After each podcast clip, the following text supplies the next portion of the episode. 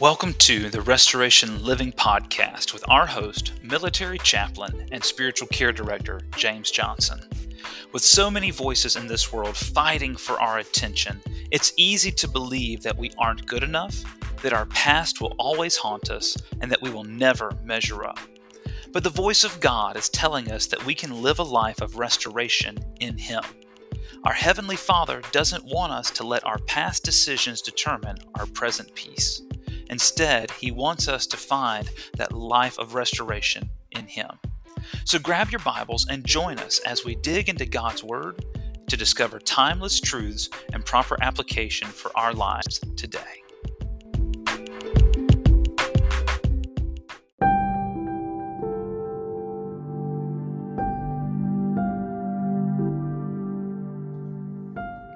During my undergraduate days, I had a few part time jobs to help pay bills and gas and all that kind of stuff while I was in school.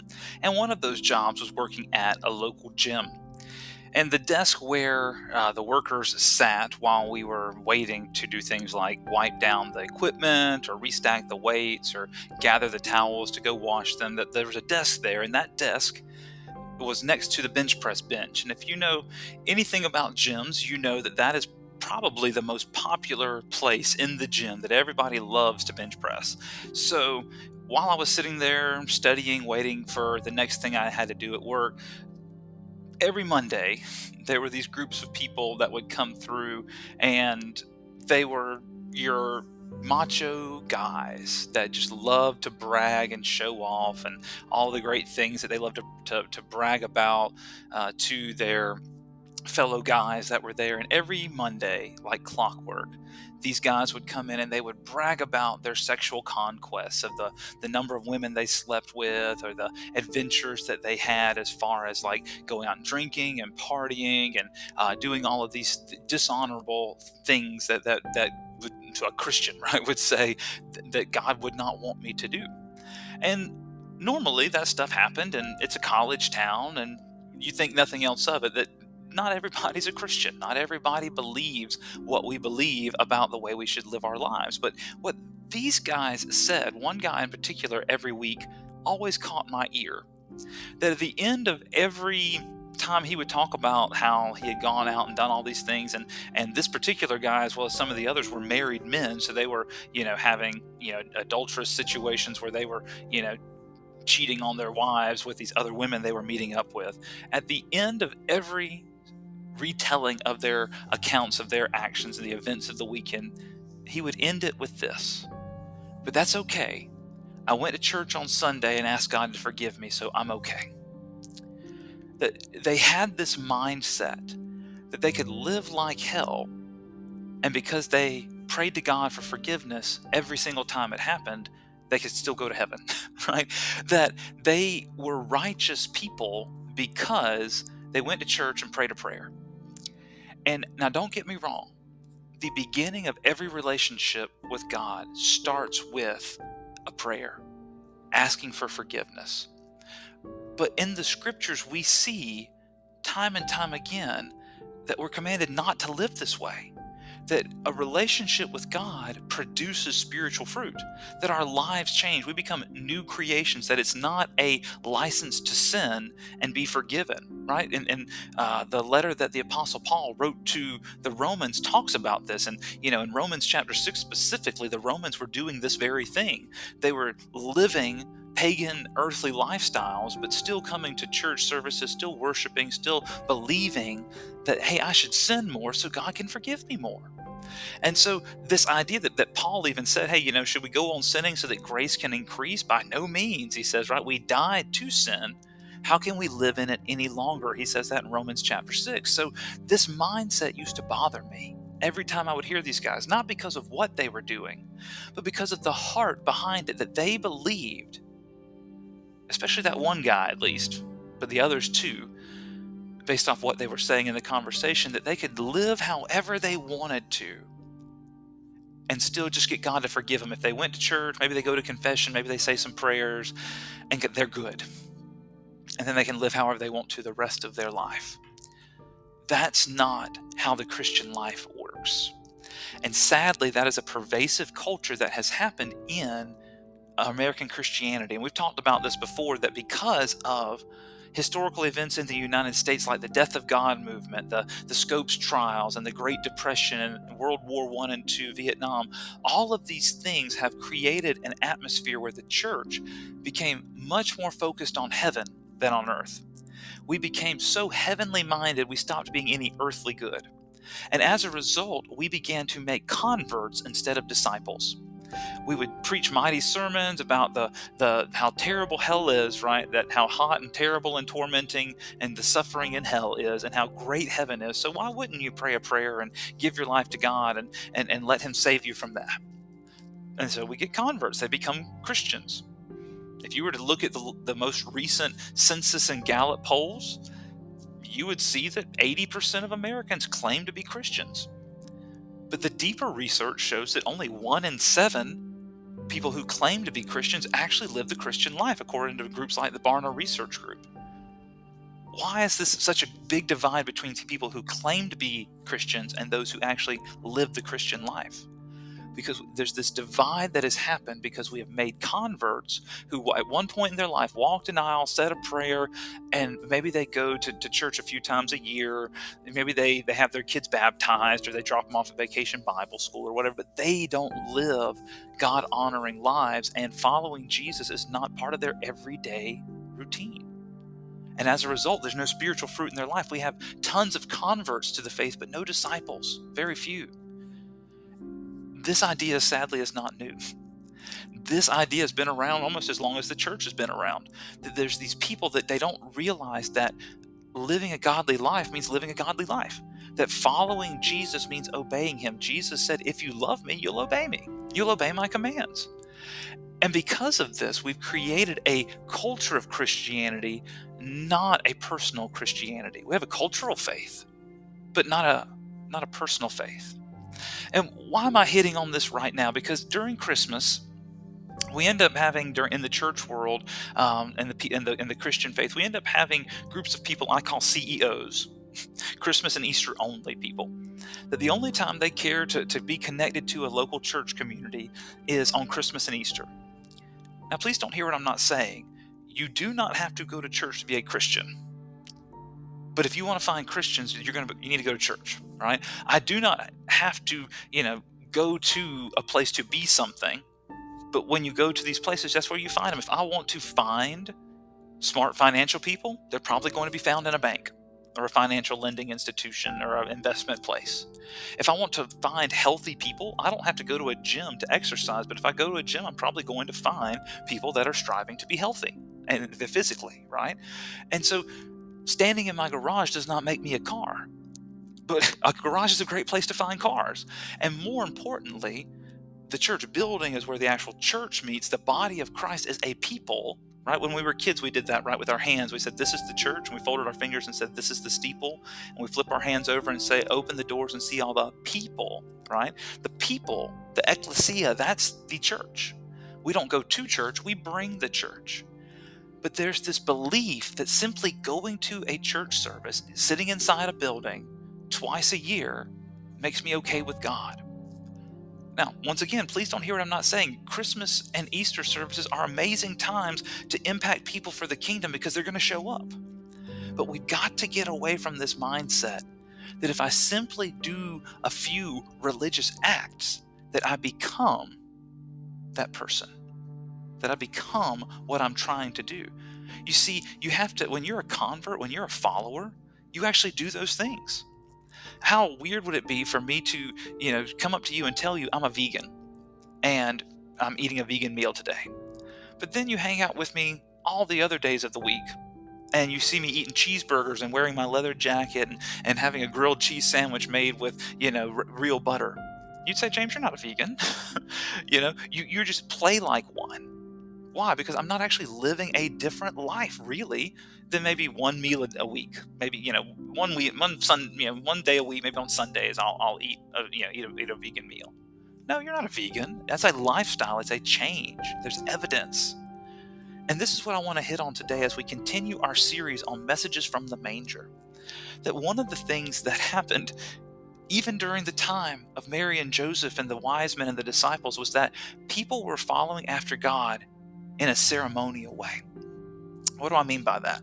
Well, if you look in the Jewish customs, there are several festivals. There's 613 laws in the law of Moses. And because those laws were so overwhelming and burdensome that people couldn't keep it, that, that the religious leaders even added extra rules on top of the laws that God gave. And it just became so hard. I mean, can you imagine being a family like, like Jesus' family, like Mary and Joseph? Joseph was a carpenter and he more than likely either owned a carpentry shop or worked in the construction business in nearby towns and, and, worked to help build buildings or make furniture for the buildings, things like that. And you can imagine that what it would be like every time it was time for a festival and you needed to go to Jerusalem to offer a sacrifice, to close your business, to stop working. That meant you weren't making money. These weren't salaried positions where you got money even when you didn't show up for work and they would leave their home risking that it would be robbed that their their animals would be taken that their crops would be harvested while they weren't there and stolen by people by looters they would have to travel uh, in, in, you know across the, the land which was treacherous and you know they could possibly get robbed or, or you know beaten up or killed on the highway on these these these roads that they would travel you finally get to Jerusalem and you would have to for the whole family, you would have to offer an expensive animal or pay for the animal there, and you had to pay the temple tax every time you went to be forgiven of your sins. And this would be the process. And, and every time this would happen, man, people would have to give so much and if you're going to be truly, you know, devoted to following the law of Moses, you'd have to only wear certain clothes. You'd have to, you know, honor the Sabbath. You not work that day of the week. You'd have to, you know, cut your hair a certain way. You'd have to act a certain, eat certain foods. You'd have to. Every time you broke a law, you're supposed to go back to Jerusalem and offer that sacrifice. Most people couldn't do this. And so they became largely ceremonial Jews, ceremonial followers and worshippers of Yahweh. But what we see in the middle of all of this is a guy named Joseph. And we learned a little bit about Joseph in our last session when we looked at Mary, because they're connected. You can't look at Mary without looking at Joseph. But I want to focus mostly on Joseph in this time, because there's something unique about Joseph's life and Joseph's willingness and to understand that being a follower of God meant being obedient to God. Being a follower of God meant being obedient to God. That when God says to do something, you do it. No matter what, no matter how comfortable it is, no matter how, you know, much problem and life and strife it gives you. I mean, I'll never forget when I was in high school. There was a friend of mine that worked at a, at a restaurant. And one night when he was sweeping the floor to close up the restaurant for the night, he swept up a woman's engagement ring with a, a pretty large diamond on it. Now, back then, you know, minimum wage was $5 and some change an hour.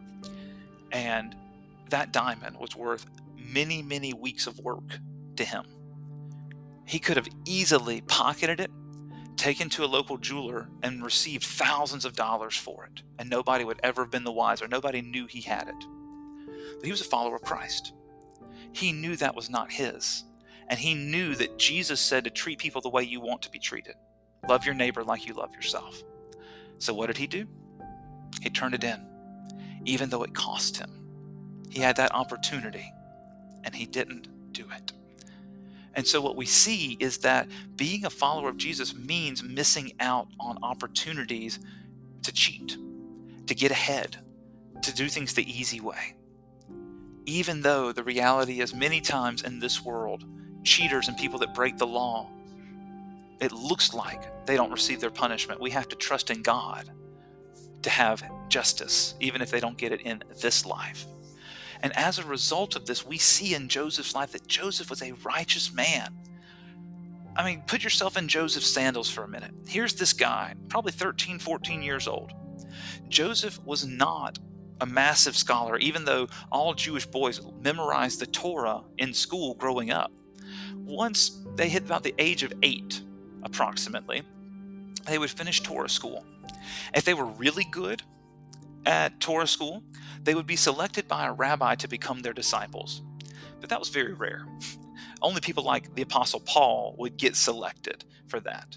Most people would then go to do whatever their family job was. They would begin to learn a skill maybe they would learn to, to be a, a farmer maybe they would learn to be a, um, a craftsman right whatever maybe they'd be a shepherd and take care of animals whatever the thing is they would go into usually the family business sometimes you'd see people switch but most of the time it would be the family business that they would be, have been doing their whole life joseph was a carpenter now carpentry at the time was actually a, a pretty decent middle class job joseph lived in an area of nazareth it says you know in all of this that that you know when we learn about Joseph. Joseph lived in this area, right?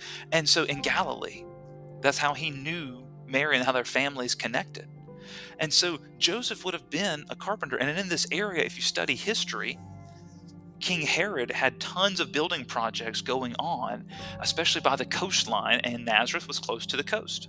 And so this massive perfect trade city that Herod was building would have required a lot of carpenters to help build the buildings. And yes, you need stonemasons, but a lot of the, the things in a building were made of wood. And the furniture would have probably been made of wood. So Joseph and his family would have had plenty of work to do. But we see in this time that, that Joseph was engaged to a woman named Mary. So let's read, look again at Matthew chapter 1. We read this last week, but just in case you weren't here last time, we'll, we'll read it anyway, just to get caught back up. Look in Matthew chapter 1, starting in verse 18. This is how Jesus the Messiah was born. His mother Mary was engaged to be married to Joseph. But before the marriage took place, while she was still a virgin, she became pregnant through the power of the Holy Spirit. Now, can you imagine this? Okay, even if you're not a husband, if you think about your spouse coming to you and telling you something like this. If, if you're a wife, think about your husband telling you that he got another woman pregnant. If it's your wife, think about what it would mean for your wife or if you're engaged, right, to have your your your you know fiance come to you and say, "Hey, I'm pregnant, and the baby's not yours." What does that mean? Like we talked about before in Middle Eastern culture, after the marriage contract was signed, the wife, the, the, the bride, would leave her family and live in the home of the groom until they could save up the money to have the actual wedding feast, to have the wedding celebration. This could be anywhere from weeks to months, depending on how wealthy you are, to many years. This is why the wedding in Cana, by the way, was such a big deal for Jesus to turn the water into wine. Because it was a very much a social thing. Jewish life is social. Even to this day, Middle Eastern culture is a very social culture. It's very common to invite strangers into your home to have tea or into your business to have tea or to have lunch. As I traveled around, I got invited to numerous places to have tea or sometimes even meals with people, shop owners, or people we traveled and met, because that's just the hospitality is part of Middle Eastern culture. And so, as the, the public image of, of people would be in the spotlight, if you had a wedding in your town and you did not prepare for it, oh, the shame and the dishonor that would come on your family, the disgrace that would be to save up all these years and not prepare adequately for the wedding feast. And so that's why it was important for Jesus to turn the water into wine to restore their honor and take away the shame that that would have brought on them. That's why it mattered.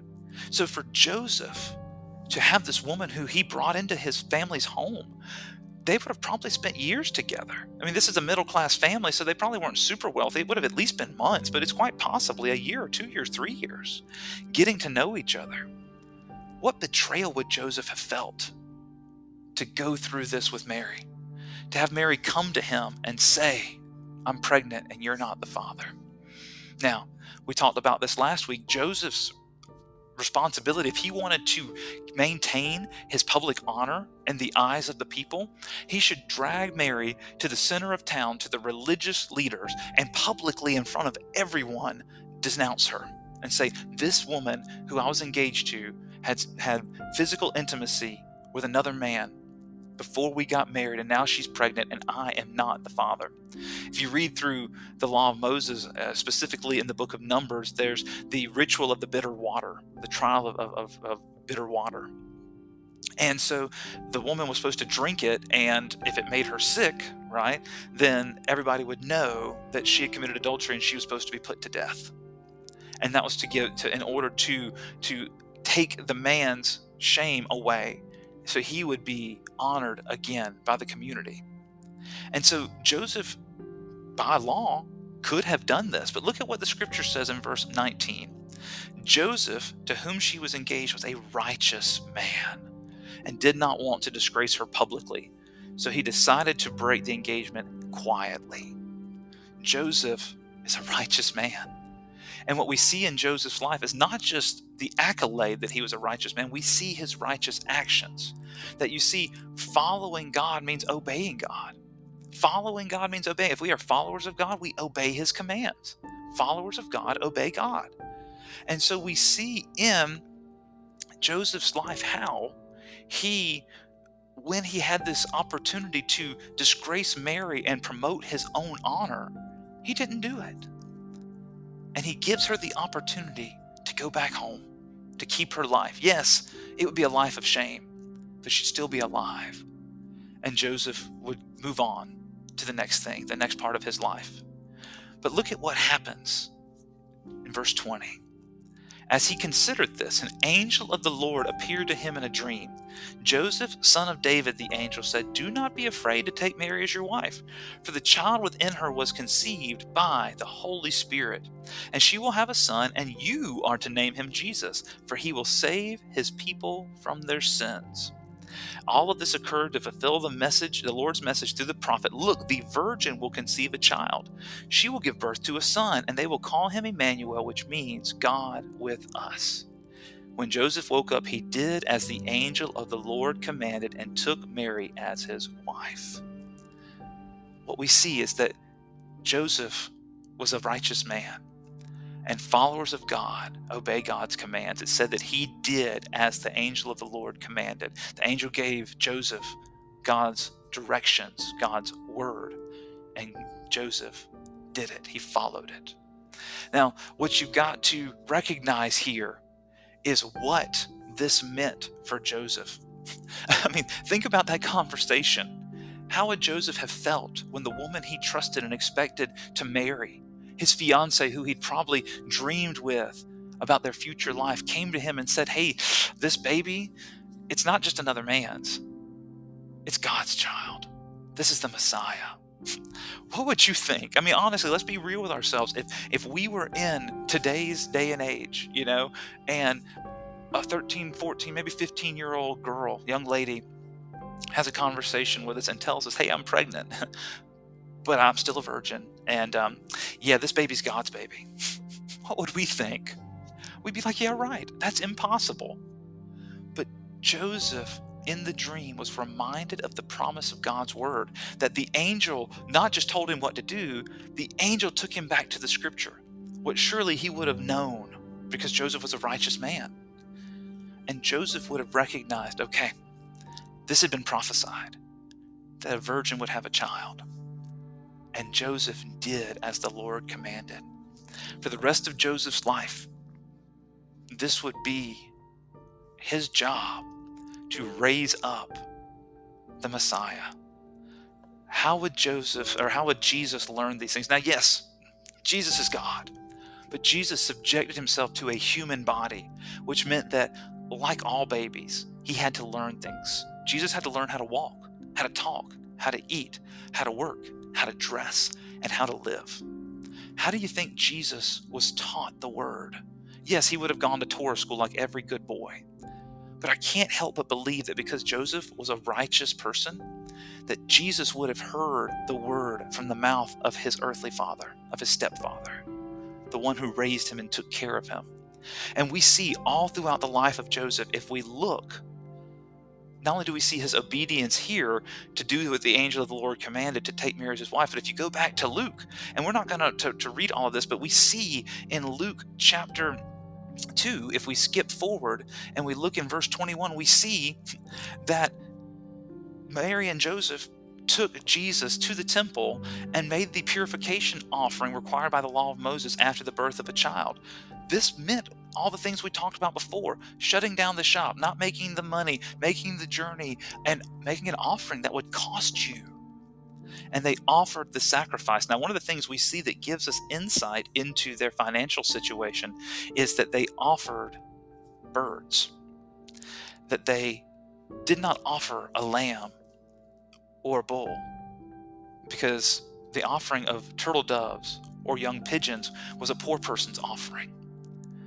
Joseph and Mary were young people just starting out in life, and I can only imagine that once people saw Mary's pregnancy and that they were still going to get married, that they believed that Joseph was the dad. And I wonder what that means, just as we looked at last time in the passage in Matthew 13, where people didn't believe in Jesus when he came to his hometown because he was the carpenter's son. What did they believe about Jesus because of Joseph's reputation? But here's something I want to point to as we look through all these things. Joseph was faithful, and you can read through the gospel accounts. For the sake of time, we won't look at all of them. That God continued to speak to Joseph in dreams and tell him what to do to leave and flee to Egypt, to leave Egypt and come back, and then to end up settling in Nazareth in Galilee. All of these things to fulfill prophecies. But he was faithful to obey God's word. Because you see, godly people obey God's commandments. Followers of God obey his commandments. And so as we look at this, I want to look at one last passage that may not seem connected. But if you were to skip forward to Matthew chapter 4, you would read of the account of Jesus' temptation in the wilderness. And Jesus fought temptation from Satan, not with violence, not with physical force, but with God's word. That not just God's word, but God's word in context. I wonder and, and once again, just like with Mary, I, I'm drawing a clue because we don't get a whole lot about Joseph's life. What do we know? Joseph was a carpenter. What do we know? He was a righteous man. What do we know? He obeyed God and listened to what God told him to do through his dreams. We know that Joseph was willing to endure shame and stigma and disgrace and quite possibly poverty, all because of his obedience to God. There's a, another thing that, that this is a connection I make, and this is once again the James Johnson commentary, so take it or leave it. But in Matthew chapter 4, when Jesus faces temptation, we know Jesus was not a rabbi that was classically trained. He did not study under another rabbi who, like Paul, a, a traditional rabbinical student, would have been selected in their young age to come and follow the, the, the, their rabbi. And then when they were age 30, they would become a rabbi themselves. We know that Jesus didn't do that. Jesus was a carpenter. He was the son of a, his, his earthly stepfather was a carpenter. And so as we look at this, Jesus didn't go to rabbinical school. How did Jesus know the word of God so well? Now, it's entirely possible, and some scholars will say that because he was God, he knew the, the Bible, he knew the scripture. But I also recognize that Jesus was God in a human body. And just like humans have to learn and study, so I believe Jesus did. How was Jesus able to say, I can only imagine in the workshop as they made tables, as they built parts of buildings, that as they went, that because Joseph was a righteous man, he obeyed the law of Moses to talk about God's word and God's character and to teach Jesus, the Messiah, the word of God day in and day out as they walked along the road on their way to and from home to work, as they delivered furniture, as they traveled to do construction projects. I imagine in my mind Joseph telling young Jesus the Word of God so that when Jesus faced temptation as an adult, he knew to respond with God's Word properly used in context. Joseph was a righteous man. And as we look at the nativity scene and you look at Joseph, he gets kind of left out a lot. But I think he's one of the greatest players in the whole scene because Joseph was a righteous man. And godly people, followers of God, obey God's commands. They follow him, no matter what it costs. So as we look at our lives today, I want you to ask yourself Are you a fair weather fan? Are you a follower of God when things are going your way, but when life gets hard, you criticize and doubt and run away? Or maybe you grew up in a family situation where you only went to church on Christmas and Easter. You only read the Bible every once in a while. Maybe you went to vacation Bible school some as a kid. Maybe you went to a church camp. But maybe if that's you, or maybe you weren't, maybe you've just never really put life into practice. Maybe you grew up in church and fell away from it. Or maybe you've just gotten a little spiritual lazy. Maybe you've been focused on the things of this world more than heavenly things. But wherever you and I are today, let us learn from the example of Joseph that that followers of God obey his commandments. Godly people obey God's commands. Followers of God obey his commandments. And Joseph was a righteous man who did just that. And he trusted in God. 2,000 years later, we see his example and we learn from it. May that be true of us, that we would be followers of God that follow his words and obey his commandments. May be true of you and I today. So until next time, be blessed.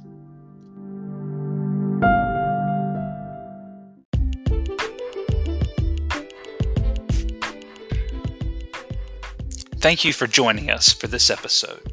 We pray that God uses it to inform your mind improve your life, and ignite your heart with a renewed passion to impact others for the kingdom of God. And be sure to subscribe to this podcast so that you can continue along with us on this journey of restoration living.